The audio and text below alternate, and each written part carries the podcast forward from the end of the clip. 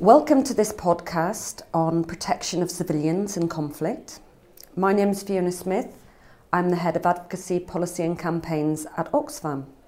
Hello, my name is Rachel Hastie. I'm head of our protection team in Oxfam.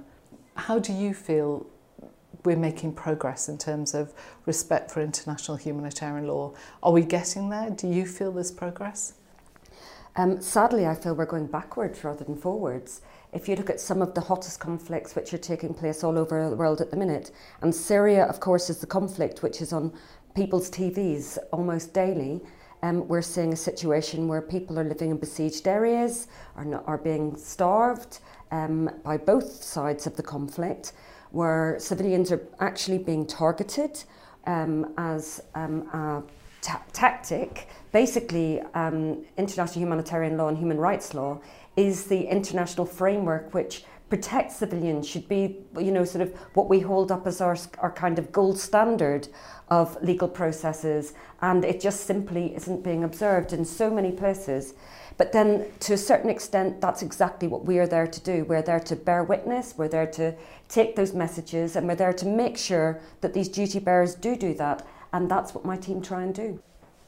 Yeah, and I think one of the things that is really evident that when civilians are not protected, um, they run away. That's exactly what I would do. If I think about my my fam my home, my community, Um, and the things that people have told me about that moment when the tanks came in, or the first shot was fired, or the first bomb was dropped. And I think I know exactly what I would do. I'd gather my family together and I would get out of there. And we see people making these journeys, whether it's one just inside their own country to get to a safer area, or whether they're going on very long journeys, sometimes across international borders, becoming refugees in other areas. And I think one thing that um, I've read this week, Oxfam's just done some research in Libya um, with a, a, a couple of our partners there, um, with Medu and Borderline Sicilia. And they've been interviewing people who've come through Libya, who've, uh, who've made it into um, Italy. And it's absolutely horrific, the kind of things that they, they captured, the torture, slavery, rape. Um, we saw, um, we heard stories of gangs imprisoning people in underground cells. Uh, of the women we spoke to, only one had not experienced sexual violence. People were tied up. Um, 74% of the people that they spoke to had seen the murder or torture of another traveller. So people are making these journeys, they're fleeing violence, but then, but then suffering this awful abuse on the way. I think also one of the big issues that have come up again and again in the media is, and then there's such a resistance from countries to take those people in and um, support them and care for them. Well, absolutely. And I mean, we're really sort of, you know, Europe is a fantastic example of that, isn't it? In that, you know, the people who have been fleeing here, quite often they've come from, if we use Syrian refugees as an example, but they're, they're not the only refugees who are coming. There are refugees coming from Eritrea, where you're forcibly conscripted into the army and possibly kept there for the rest of your life. Um, Afghans, and of course, Afghanistan, the war there is hotting up at the minute as well. But if we look at Syria as an example, many of the people in the camps which are surrounding Syria are giving up hope that they're ever going to be able to return home. Um, there's, it's still a very complex situation. There's multiple different parties who are all continuing the war inside Syria, and nobody really knows what the future is. So, quite often, they're making the very difficult decision to um, leave a place where quite often they don't have any legal status, where they are unable to work, and where they're possibly at risk of being targeted by the security forces and making their way to Turkey, over to Greece, and hoping to get through to Europe, but still being kept in Greece in a situation which is very difficult because Greece is a country which obviously um, has suffered its own um, challenges over the last number of years, and there's a significant number of refugees there now. So, really making sure that we can try and um, advocate and get that message out there that we really need to think about a sort of a longer term, sustainable um, solution to the crisis is something we really have to think about. Yeah, I agree. And I, I, I think um, I've been going to and from Lebanon for, for quite a while now. Um, And if I think about one of my one of the trips I went to, I went up to the Bekaa Valley, um, which the uh, up near the Syrian border. It's quite high up. It was really snowy. It was just this most, most awful snowstorm. And uh, lots of Syrian refugees there are living in these what they call informal tented settlements. So they're, they're, they're literally tents in the snow where they have very basic facilities. And the kids were running out uh, as we arrived um, we'd gone to go and do some discussions with them, but when, when it became apparent how difficult the situation was up there, we just filled the, the car with water and, and, and bread. Um, all their water had, had frozen over, and kids were running out and they're barefoot in the snow. People living in these, these tents are blown away. I mean, people they've they've fled conflict they're living in really pretty appalling situation with no prospect soon of going home um, I think uh, I never cease to be shocked actually by, by the things that I see that often aren't on our TV screen. Think again about somewhere like um, DRC, Democratic Republic of Congo. Right now, one of our priorities, um, the country's got 3.8 million displaced people um, and a new outbreak of violence in Kasai um, we've been responding to in the last few weeks. And there we've seen 1.4 million people. I mean, it's, a, it's an a, incredible amount of people who are fleeing violence, who are living in appalling conditions. So again and again we see this. But I'm also aware that, that some people can't flee. There are people who don't or can't flee. And then they live in these protracted conflicts in incredibly difficult situations where you see this continual uh, deterioration of their situation. They have longer term impacts as well. No, absolutely. Um, and I think, you know, if you think about Yemen, for an example, you know, what we've got in Yemen is we've got, you know, sort of on the verge of a failed state, really, where we've got um, a conflict which has been going on for over two years, and that was already impacting on a country which has been suffering from chronic food shortages for many, many years before that.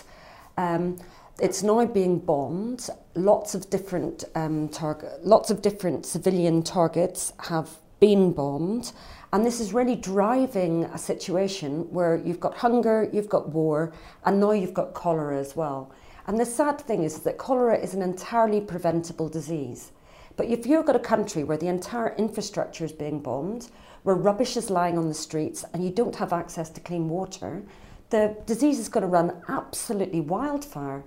So, you know, we know that this can be stopped, and it can be stopped. It's complex, but the first thing we can do is stop selling them weapons, um, because that would be a really major thing to do. But also, we need to make sure that um, people are able to eat. So also making sure there's enough money which has been given to Yemen to actually feed people is helpful. Yeah, just this morning I read um, I read a fantastic blog actually by one of our colleagues, Mohammed Farah Adam. He's a, he's one of the program managers, and I found it, it it's so moving. He was talking about going off to quite a remote village where people are being really suffering because of because of the huge levels of hunger. I mean, it's something like 60% of the population, 17 million people. Um, and he was talking about going, going and seeing people who brought very young children who are, who are severely malnourished. And we've been doing a, a cash assistance program. So he went, heard about how fantastic it was. And I think the hardest bit was right at the end, where what he'd had to do was actually tell those people that we had finished funding and we couldn't continue to give them the cash assistance. And having him describing these severely malnourished children who'd started to recover, and then the fact that the program had to end, I, I mean, it's quite heartbreaking. I really recommend having a look at having a look at that blog, um, and we can see it in other places as well. Um, where you've got, it's not just targeting civilians, it's targeting civilian infrastructure. And what the impact of that is when you, you really break down the healthcare, you break down um, public health systems, schools, roads, and so on. At the moment, I mean, in February this year, we had the first famine in six years in South Sudan. Uh, we see countries like Somalia, Nigeria, Yemen brought to the brink of famine, and that is all driven by conflict. It's all driven by conflict. Um, so, you know, in many, in many ways, actually, perhaps sometimes any of us would look at look at all this and wonder what what actually could we do and and, and what sort of things should we be doing.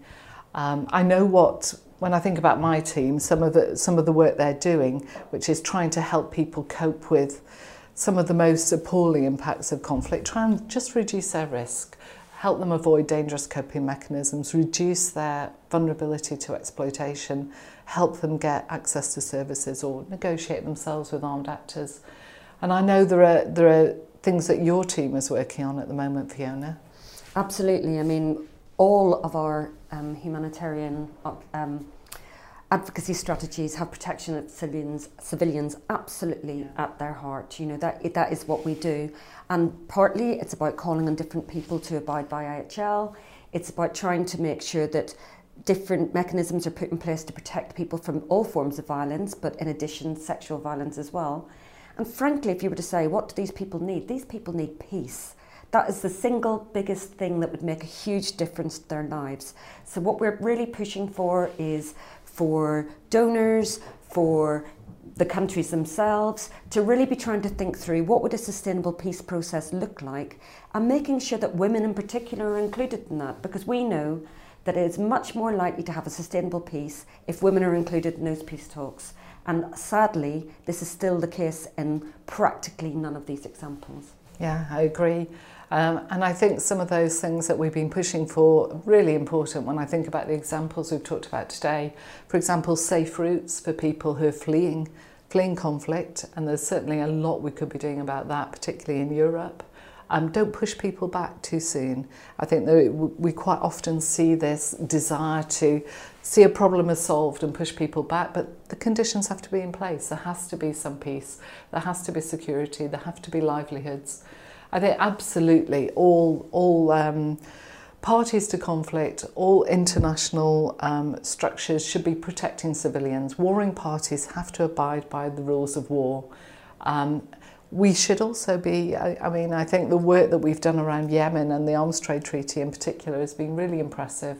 Don't enable attacks on civilians, um, stop those arms transfers um, that we know are being used to, to carry out abuses and, and, and breach the laws of war. And I think ultimately you're right, you're right. We've got to support peace processes. We've got to, as a, the international community, there's so much more they could be doing to prevent and respond and, and resolve conflicts. And that's absolutely the, the, the kind of the two sides of the pieces of work Oxfam's doing around protection of civilians. And ultimately, I think right at the heart of it is, is that very strong idea for this World Humanitarian Day. Um, civilians are not a target. Civilian in- infrastructure is not a target. And if we can make progress on that, then I, I think we'll, we'll certainly see some of those awful examples um, that we, we've talked about being something of the past. Thank you very much. It's been well, very enjoyable talking to you today, Rachel. Thank you, Fionna. You too. And thank you, everybody who listened to this podcast.